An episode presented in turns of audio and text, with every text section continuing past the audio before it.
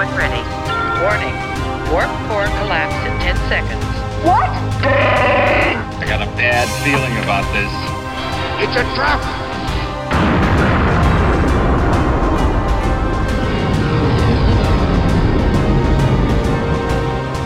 That was a disaster. I think it's because I mentioned Phantom Menace, and then everything just went to shit after that.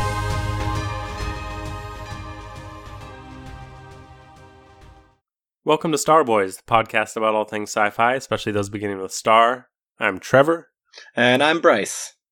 This week we're going to be talking about Discovery Season 2, Episode 9, Project Daedalus. Can we just play like a large fan force celebratory tone, like Discovery may have arrived? I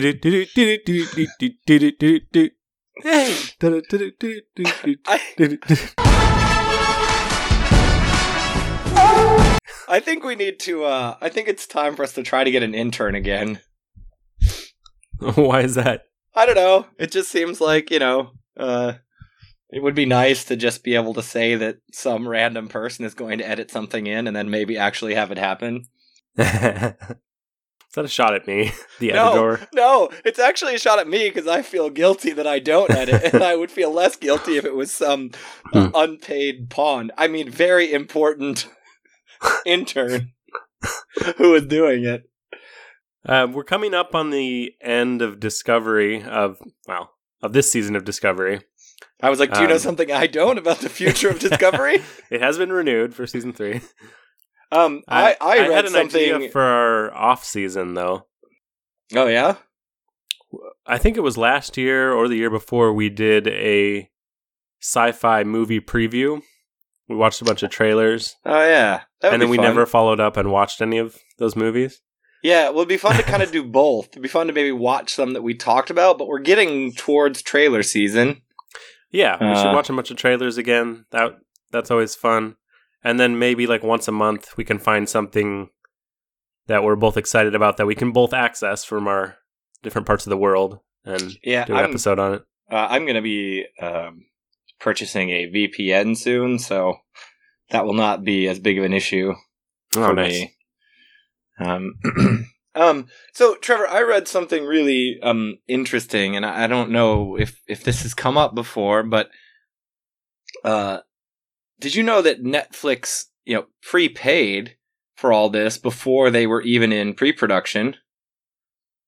And so, I knew they had some financing in, involved essentially in it. the entire budget of the show was covered by Netflix's contract, which meant that for CBS this was already break even point.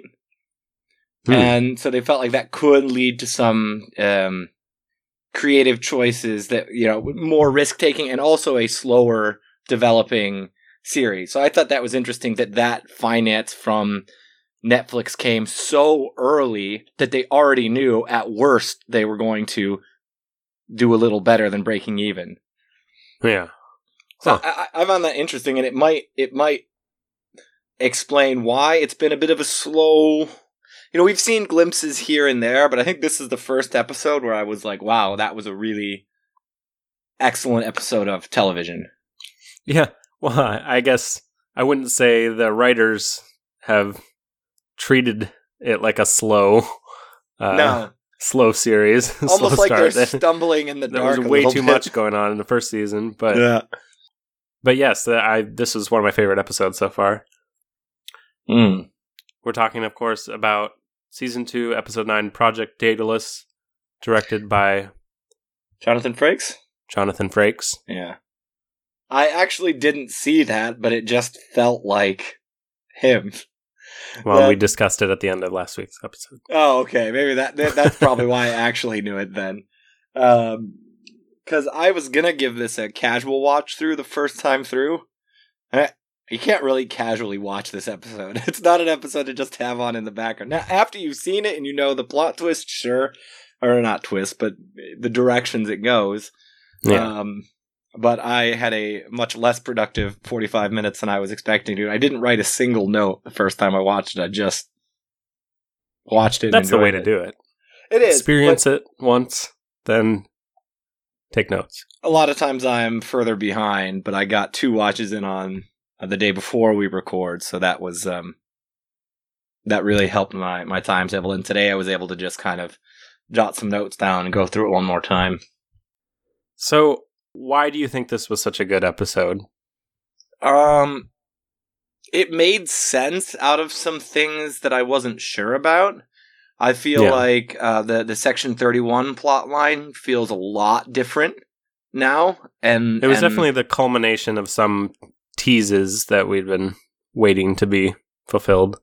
Um, I'm glad, I guess, that Spock is going to be a bit of a character. I mean, if he's going to be there, I don't just want him to be He's a bit of a character, that Spock. I just don't want him to be fucking catatonic for another like two or three episodes. Yeah, that was pretty boring. Um, now he's the opposite. He's like throwing things off tables and mm, snarling about how he likes emotion so much. I like the balance between Pike and Cornwell. Uh, I like that she.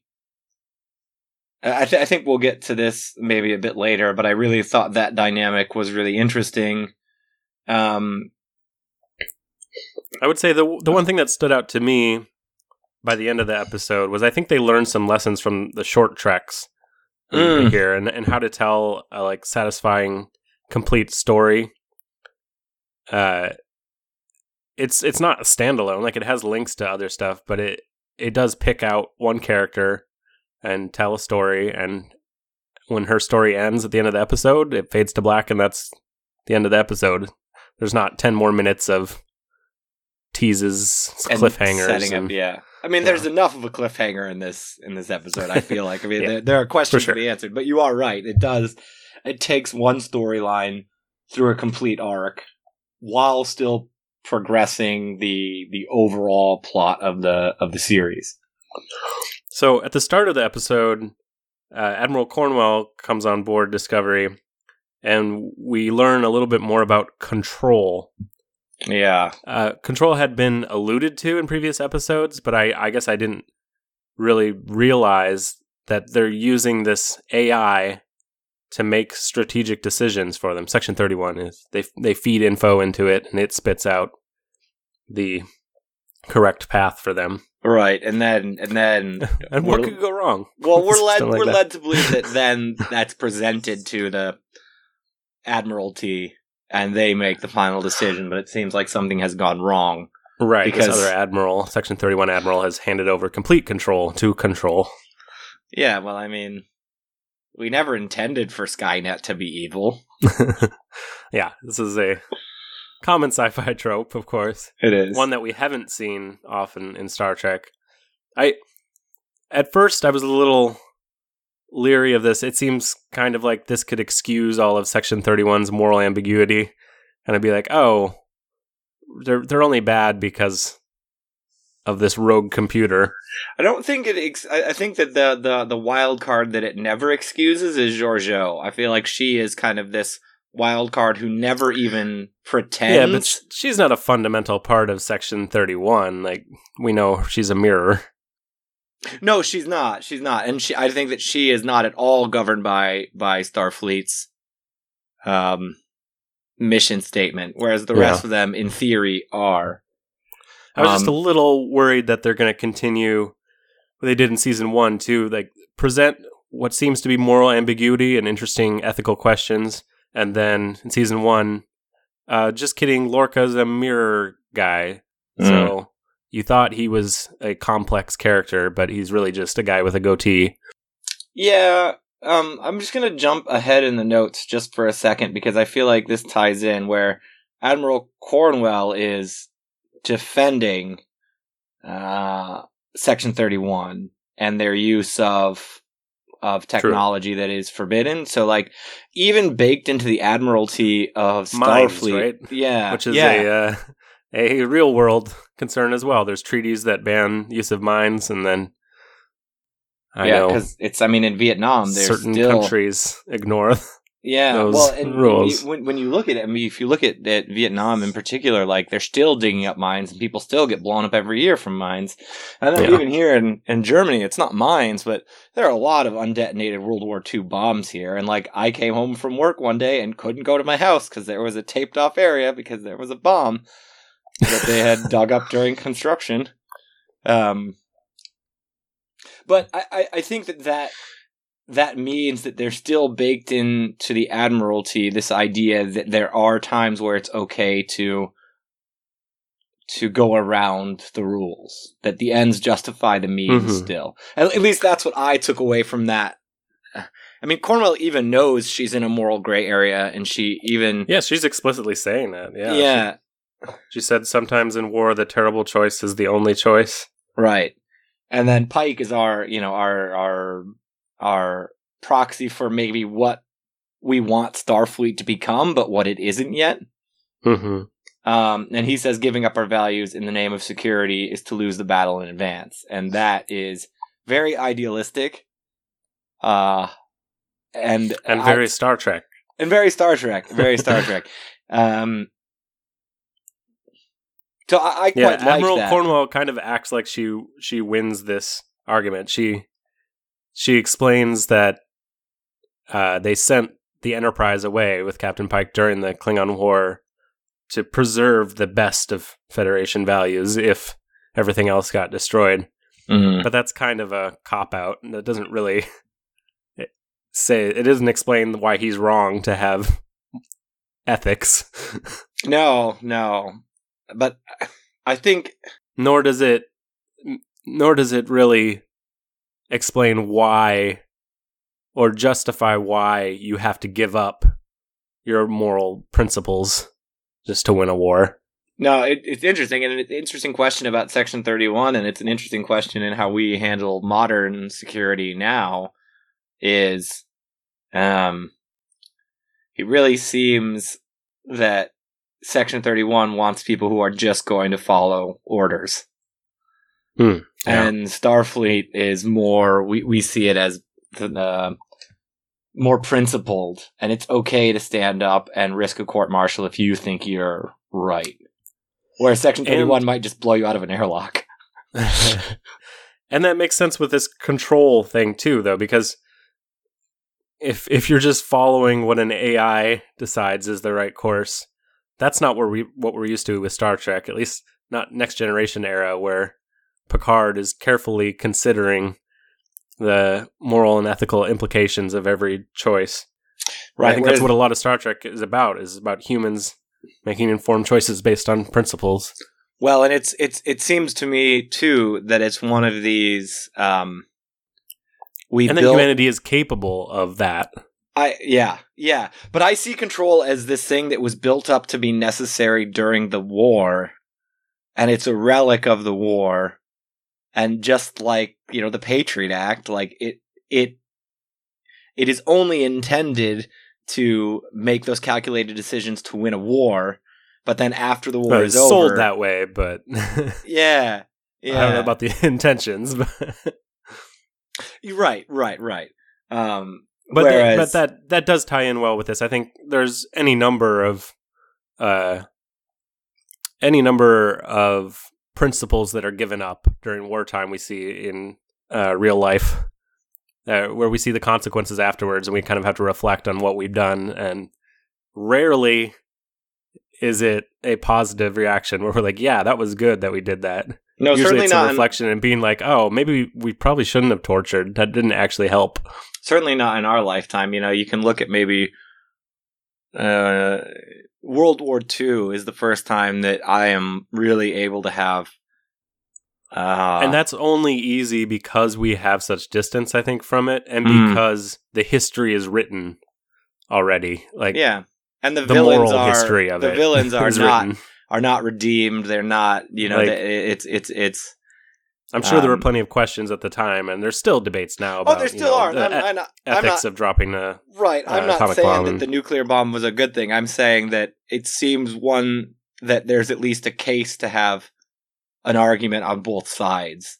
Whereas I feel like the wars in more recent memory, it's hard for me to argue in favor of um, what we Yeah. did, and and again, the more importantly, what was left over as a relic that was sold to us, like you said, to uh, to be in our best interest, and then just kind of default carries on indefinitely. Right. But I, I loved it. I loved the idea that they had that conversation. I loved the idea that both felt like they had the high ground in the conversation. but I do want to see Pike win in the long term, and I think we will because we know what the future holds for Star Trek. Well, Section 31 is still a thing, though, isn't it? it's still a moral gray area. And- Yeah, wait down the line. Yeah. Hopefully not. Hopefully they can retcon that and just destroy them. Yeah, so that that was super interesting, and, and I feel like it does set up uh, an interesting plot line going forward because presumably we're going to see how Section 31 has to come to grips with this reality as well, which will be very Yeah. telling in the types of people they are, I guess. yeah, is Section 31 going to be completely decimated at this point? Like, the Admiral's dead. This control thing has rebelled Hmm. and tried to Skynet them. Uh, so But- they might have to rebuild from the bottom up and really examine the principles that the Section 31 is built on. I do think that Section Or 30 if Georgiou is just in command now, then Yeah. they might devolve even further. Um, I do feel like Section 31 makes a valid point. I, I feel like when we're dealing with the Red Angel, it it it has to be treated with more uncertainty. It seems like Pike and Spock think of it as this solely benevolent thing, and like I I think they're still suspicious. are they? I feel like Section Thirty One is is maybe too suspicious, uh, and maybe the the crew, you know, uh, the crew sees it differently, and uh, more sees that it is truthfully doing what it expresses that to Spock that it's doing, which certainly doesn't have to be the case. I don't Yeah. know if you knew this, but sometimes people are deceitful for their own personal gains. Wow. Really? Never me.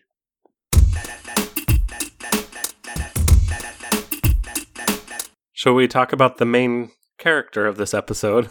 Yeah. The main supporting character.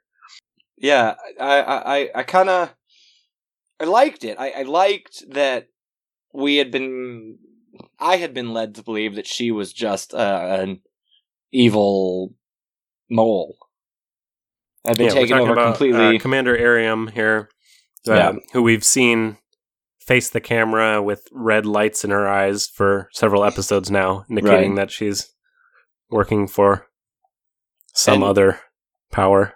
and you're really right in what you said about the the short treks that this the way they develop her in one episode is very much like short Mhm. treks and i i have Yeah, because I could complain. I mean, we could complain easily about that they should have developed her more in season one, leading up to this. Like, all of this stuff with her interacting with the crew could have been planted throughout the series. Yeah But putting that aside, like, they can't solve that problem entirely in this episode, and they do a good job of giving us a sense of what that would have been like. Yeah, I actually go back and forth on that because um you don't really want to kill off a developed character. Like that's not something that's done very often in Star Trek. I mean, we saw it happen with Yar. no, but we know in this, they do want to manipulate our emotions. Like they tried to do that with the Saru episode, where we felt like it Mm. wasn't entirely earned, and then he didn't even die. yeah, And this, they want to make it to be like a really sad, like goodbye to a friend. Um, and I think it- it, does work. I was gonna say, they- it does, because of throughout the episode they give us the clips of her looking at her past life, but I of her looking at her memories with the crew on of the Discovery. I didn't care about her death as much because I didn't know her before the first time I watched this episode. I think yeah, if you're talking about yeah, yeah.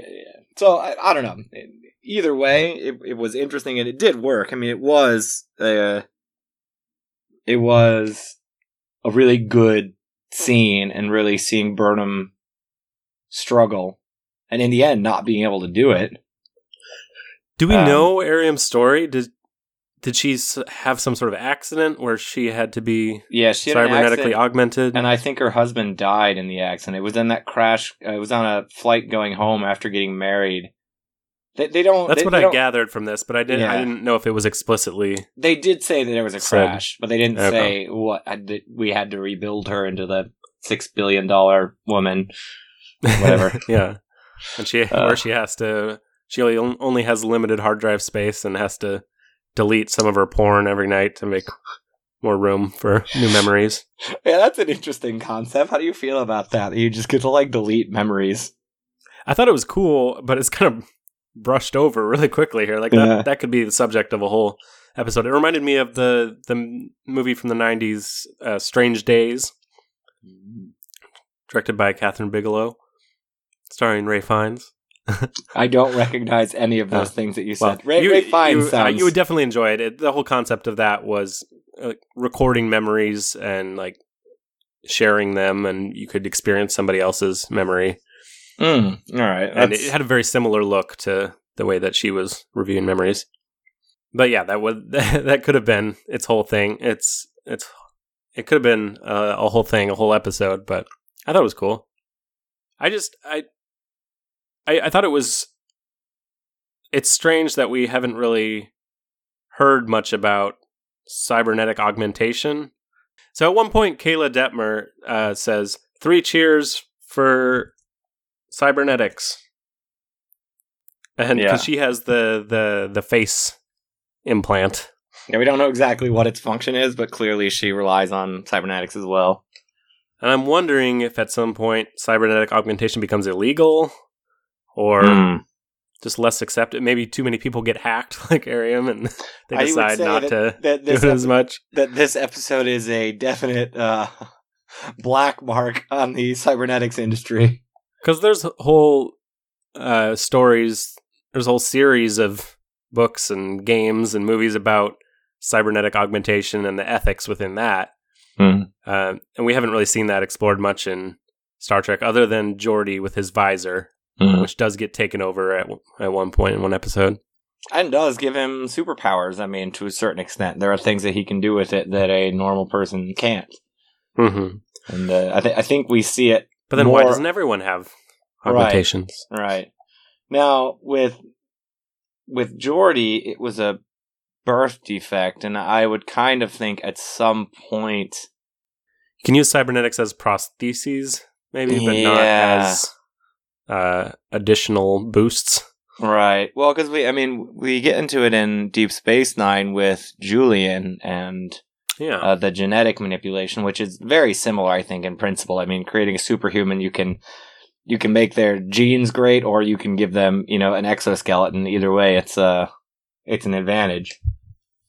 It could be an interesting thing for Star Trek to get into more because a lot of Well, Star Trek is about humanity uh, being their best selves and, and being Right. self sufficient and And not being the Borg. improving themselves. So I mean, I mean, it was gonna, it was gonna come up eventually. We kind of we kind of skipped by it in the notes, but like, um, the best of ourselves is different than uh, the best in the. I, I don't know. I don't know. It, it. You you had this Borg theory, and it doesn't sound as crazy. It doesn't quite line up as well as, as we'd like it to, but there's certainly some some weird sphere consciousness thing here that is uh, that is that at wants play to and is- gather up and assimilate yeah, but it more and more. aren't we kind of led to believe? Oh, so I was thinking that that was responsible for what caused the destruction of all sentient life, but maybe the destruction of all sentient life was to stop the Borg. you know, maybe. I was I was assuming, yeah, it, w- it was uh, the AI getting bigger and bigger and more powerful, and just deciding doesn't need life anymore. But who knows? Life is the But yeah, ultimate wild my, card. My, my theory was, yeah, they basically accidentally create the Borg, and then they uh, just like spore drive them over to like the other side of the galaxy, and be like, okay, that's good. We'll never see them again. Until Q. Um, no, but it's it's super interesting how this is going to manifest. We also know that. Um, did we find out that that Airiam had uploaded twenty five percent of the sphere's contents to Control? Mhm. Uh, and the rest of that sphere's contents is on Discovery, so Control is going to continue to be very interested in Discovery. yeah. Um, I, I, I don't know what the future technology is like, but it seems like this might be too much data to to send. So it might only exist on Discovery. That might be the only place it it exists. Kind of just like the Spore Drive. Discovery is a very interesting. There's no ship. internet. in this. Well, there's no it- space internet. It would be like me trying to send you via the internet a file that was like 6,000 petabytes. Yeah, we have bandwidth issues just uh, recording a podcast. Right. right. Uh, and like, even for me to send you a file that were a terabyte would take how long? I'd have to buy a new I, it was taking me a while to figure out how long a terabyte is. I can I can download a game on my PlayStation that's like hundred gigabytes in just a couple hours. So maybe only a day for a terabyte. Well, maybe a day. But this could, I mean, this is this is significantly more than than that. I get the the impression. Um, Yeah. And what what year is this again? Twenty two fifty or something. Yeah, thereabouts. All right. Although technology seems to be growing exponentially. I like I have a I think I have a micro uh SD card that's 500 and some odd gigabytes. It's getting ridiculous. It's gonna date this podcast in like a year when people listen to that. They were like, ah, what? What? like we don't use gigabytes anymore. That's too small. Well, once we get to quantum computing, it will increase by several orders of magnitude. Uh, because we still rely on ones and zeros, which actually takes up quite a bit more space than something that can occupy more than two states. Whoa. Yeah, it's coming. I'm referencing my uh, computer science 101 class that I took more than a decade ago. probably already is a thing. It's probably in every smartphone already. I'm just an idiot. So the Borg are coming. Obviously. And we're going to have a showdown between uh, the red Burnham Angel future being and and and control Borg. And the supercomputer. um, And HAL. who's Hal? HAL 9000. The red light. 2001. Oh boy, that's a long time ago. Last it's an I- iconic image. It's not like you have to have watched it recently. I'm afraid I can't do that, Dave. Dave? Uh, yeah, I, I comes to mind first are the things that reference it. Like uh, there's that thing in Venture Brothers that was very. Uh, yeah, it's a cultural touch. yeah. But you're cultureless. No, I'm just ignorant. Is that the same thing? Yeah. Yeah. I like the culture that I am exposed to. I just hide under a rock, so I can't be exposed very often. You do like to expose pretty often. Uh, to the authorities who are uh, who I have to get a a uh, criminal background check from this week. Uh, please don't listen to this. Freedom of speech.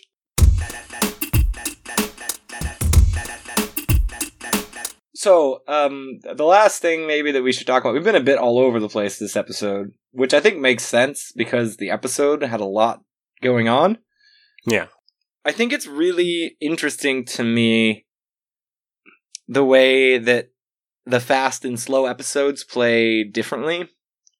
Um, because again, this was uh, another episode where we didn't see Culber at all, and Stamets seemed to be functioning. I mean, we had one We line, we get a Spock talking about seeing Culber moving out. right, um, and it's it's it's like they just want to remind us that it's there, which I kind of I, I like. I like the fact that even that's though fine. that rather wasn't than forcing in a scene just to yeah, check in on and, them and every rather episode. than I, I feel like you can't you can't really have Stamets in an episode without referencing it a little bit. Like we need to remember when we see Stamets that he's a little bit emotionally compromised right. uh, at the moment.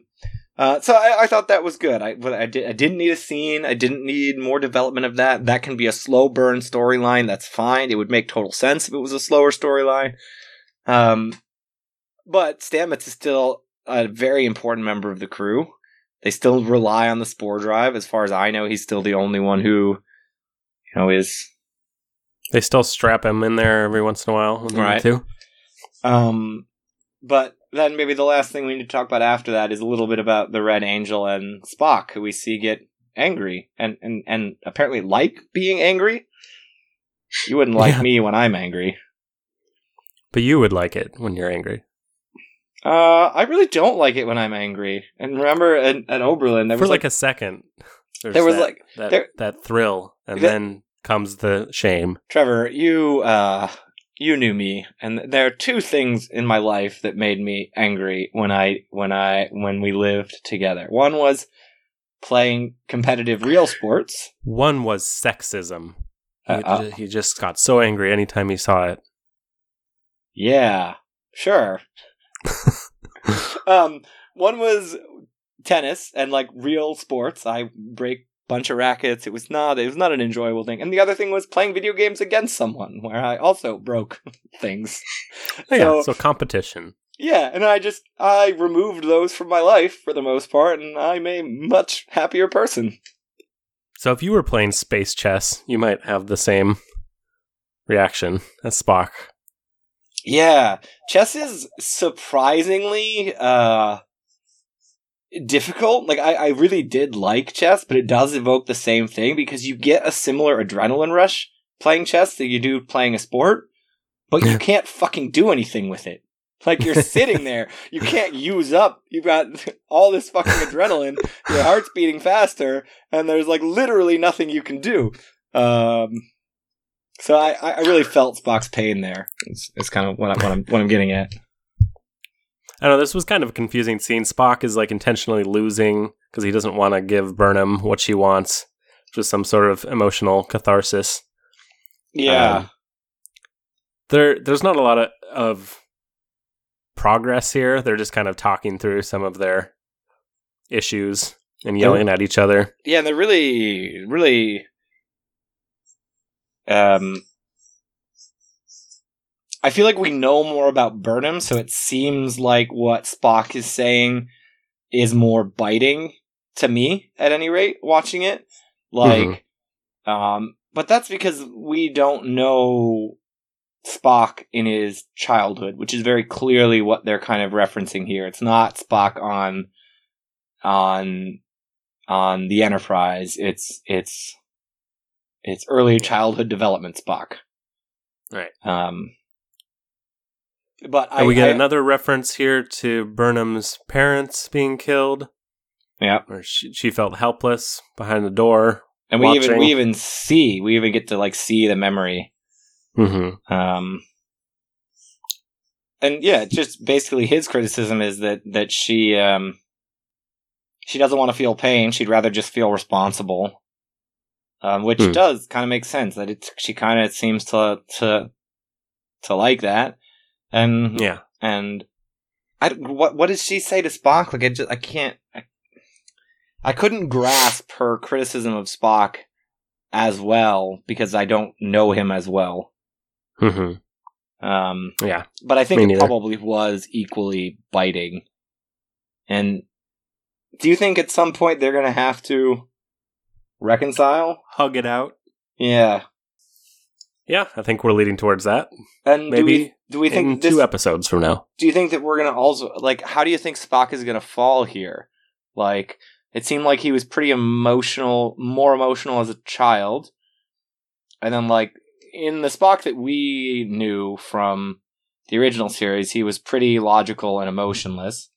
And now he's gone back to like identifying with his human background. Do we think that that that the Something's going to happen that puts him back into logic mode. no, I kind of think that I might like it better if he embraces both sides of himself and oh, Yeah. recognizing that the reason he drifted towards logic was probably because of the logic extremists and that he was always just suppressing his human side because he didn't want to appear different. I don't know.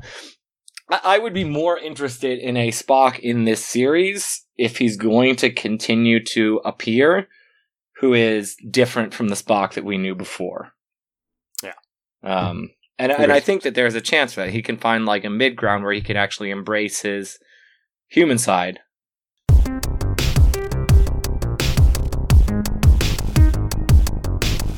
All right, looking ahead to the next episode. You're always doing research out ahead, making me look No. bad. I mean, I Not really really. have done that too. The next episode is season two, episode ten. Um, something. The Red Angel. Oh, Whew. all right. Um, I'm a little bit worried now that we have two episodes left that they're going to run into the same problem that the writers did last season, where they had to frantically tie everything up in Mm. one 45 minute episode. It's Um, possible. They did, I believe, add an episode to the order partway through, so maybe they're cognizant of that. And the next episode could be uh, a lot of tying up with the Red Angels storyline, and then the last episode could kind of be the the cool down where we take things a little bit more slowly. Uh, yeah, and and you can, if you want, push Section Thirty One to season three because I think yeah, yeah. I- I, mean, any of this stuff you could. I guess you could even push the conclusion of the whole Red Angel thing. yeah, you could. um, But I'm, I'm thinking for yeah, Section that- 31, it might be interesting to look at Section 31 after not only the war has been resolved, but the Red Angel has been resolved, and there's not like an imminent threat to to the um, galaxy. they have to be- write a new charter, new Section Thirty One charter. Yeah, and so I I think it makes more sense to tackle if the Red Angel storyline is going to wrap up to tackle Section Thirty One after that because I think that Section Thirty One can still use kind of wartime propaganda to say, "Oh, there's this vigilante who." I guess we've seen so many of those themes coming to the foreground in the last few episodes that it would be nice to wrap some of that up too. Maybe with, maybe just with Pike giving a big speech about principles, but something to say like going forward, Starfleet's going to be more like the Star Trek that we're used to, Well, and less like, morally compromising. I mean, that's what we want from this series. We want this series to develop. That's what's interesting, but uh, it doesn't need to be solved right away, but to at least have a a statement of purpose step to aspire that, to. maybe. Yeah. Yeah. And then we can always have a step back, you know? I mean, even even the next generation did that from time to time. I mean, did, did we watch the Drumhead for one of our Mhm. inspiring discoveries? I mean, I think that's a really good example of that. That just because your overall ideals are pure and in one direction, it it's never going to mean that every person is, and people can advance to roles that still give them power to to affect that ideology. All right. We'll be back next week with more Discovery. We'll be back in the future with more all things sci fi. Yeah, we got to get back to Rick and Morty one of these days. Yep, that's a thing that's sci fi. I wa- I watched more Alien News Desk. It it it, it does not get better. All right. Thanks for making Yeah. that sacrifice so Yeah. I don't have to. and thank you all for making the sacrifice of listening to this podcast. If you like what you've heard, you can find us on all the major podcasting platforms. You can interact with us on Facebook and Twitter at Starboys Podcast, or individually at Ever Prescott and at Bryce is Wrong. You can email us at starboyspodcast at gmail.com or call our voicemail line, leave us a message at 302 313 1533. Our music is by Eric Matthews. You can find his work at soundimage.org. And I, I guess this is all what we would have the intern say, right? Uh, Yeah. Our producer. And also, Cool. you know, start We, editing just, it. hi- we can just hire somebody on Fiverr. I mean, and start editing it immediately and drop it like Sunday evening. Yeah, I'm, I'm still a week behind. Sorry, guys. But I'm telling you, we need a fucking intern. Like, you shouldn't have to work this hard. You I home- shouldn't have to work.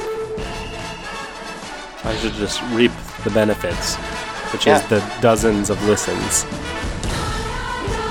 Ten upon Well, maybe not more than multiple tens. All right. Bye. Bye.